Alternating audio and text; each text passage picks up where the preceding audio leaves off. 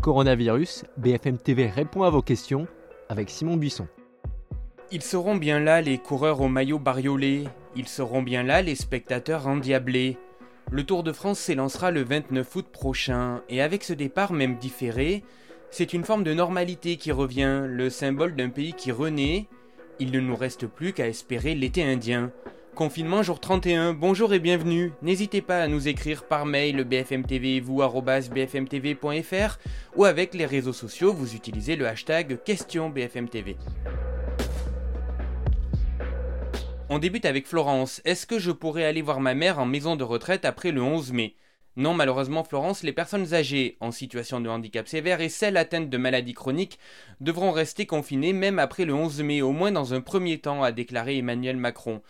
Hier au Sénat, Jean-François Delfrécy, président du Conseil scientifique sur le coronavirus, a évoqué 18 millions de personnes concernées. Eh bien, on peut, de façon extrêmement schématique, diviser la France en trois parties.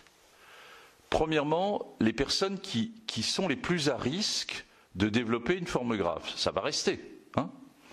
Euh, c'est euh, donc au-dessus de 65 ou de 70 ans. Ce sont les personnes qui ont des affections de longue durée, qui ont des multipathologies, euh, insuffisance respiratoire, cardiaque, etc. Enfin, les ALD. Et puis, ce sont des sujets jeunes, et il y a une pathologie, mais aussi obèses, puisque vous savez que c'est un facteur de, de gravité pour les formes graves. Alors, tout ça, ça fait 18 millions de personnes. Donc, de toute façon, numérique ou pas numérique, nous avons, à la sortie du confinement, 18 millions de personnes qui sont à risque d'être contaminées et de continuer à développer une forme grave.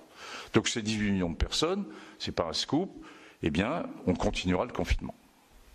Dans des conditions, pour combien de temps, je ne sais pas, en attendant qu'on trouve peut-être un médicament préventif, mais il faudra poursuivre le confinement parce qu'elles sont à risque de développer euh, une forme grave. Obligatoire ou pas, pour le moment, les autorités n'ont donné aucune précision pour les seniors qui vivent chez eux. Mais de nombreuses familles de résidents en EHPAD et des professionnels du grand âge plaident pour un léger assouplissement des règles de visite, en autorisant par exemple des rencontres en plein air. Parce que oui, l'isolement peut aussi tuer nos aînés. Karine est inquiète, je suis commercial, mon salaire est composé d'un fixe et d'une part variable importante, comment sera calculé mon chômage partiel?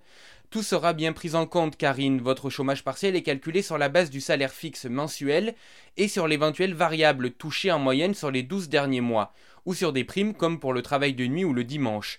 Par contre, les heures supplémentaires sont exclues, tout comme la prime d'intéressement ou la prime de participation. L'indemnisation doit être comprise entre 8 et 45 euros de l'heure en fonction des rémunérations habituelles. Au-delà du plafond, c'est l'entreprise qui doit payer la différence. Une question d'Amadou, mon titre de séjour arrive à échéance dans une semaine, que faire pour le renouveler sachant que les préfectures sont fermées au public? Tous les titres de séjour qui arrivent à échéance entre le 16 mars dernier et le 15 mai sont automatiquement prolongés de 3 mois. Ça vaut pour votre titre de séjour, mais aussi pour les visas long séjour, les autorisations provisoires de séjour et les attestations de demande d'asile. Ce n'est évidemment applicable que sur le territoire français, les autorités déconseillent donc de quitter le pays pendant la période d'urgence sanitaire. Les visas de court séjour ne bénéficient pas de cette mesure, mais vous pouvez contacter les préfectures pour demander une prolongation.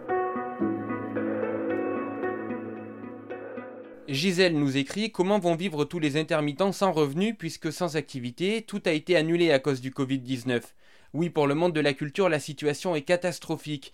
Festival annulé jusqu'à mi-juillet, théâtre, salle de concert, cinéma toujours fermés après le 11 mai. Derrière les spectacles, les films, il y a des intermittents qui, pour conserver leur régime d'allocation chômage, ont l'obligation de déclarer 507 heures de travail sur 12 mois. Au bout de ces 12 mois arrive ce qu'on appelle une date anniversaire, à partir de laquelle les heures sont à nouveau comptées. Bien sûr, le ministère de la Culture a immédiatement annoncé que la période de confinement ne serait pas comptabilisée et que les intermittents arrivés en fin de droit à partir du 1er mars verraient leur allocation prolongée. Le ministère invite les employeurs à honorer leur cachet grâce aux différentes aides qu'ils percevront. Même si les représentations n'ont pas eu lieu, elles compteront dans les heures. Certains intermittents du spectacle pourront également bénéficier du chômage partiel pour ceux ayant démarré un contrat avant la période d'arrêt d'activité. Pour les autres qui ne réussiront pas malgré tout à atteindre les 507 heures, il existe déjà une clause de rattrapage ou des allocations de solidarité spectacle. Toutes ces mesures vont encore évoluer avec un nouveau plan. On termine avec Lorraine. Lorsque je sors, j'utilise des gants en latex. Que dois-je faire une fois que je rentre Les jeter avec les ordures ordinaires ou à part? Vous avez raison Lorraine, il faut absolument protéger les éboueurs qui poursuivent leur travail depuis le début du confinement et prennent des risques. Alors la réponse vaut pour les gants, les masques ou même les mouchoirs à usage unique. Il vous est conseillé de les placer dans un sac en plastique dédié et résistant. Vous fermez le sac et vous le laissez de côté 24 heures pour que le virus s'en aille. Ensuite vous jetez le sac dans votre poubelle à ordures ménagères, jamais dans votre bac de tri. On continue de vous répondre sur l'antenne de BFM TV, sur le site bfmtv.com et en podcast bien sûr. Bon courage à tous, prenez soin de vous, à demain.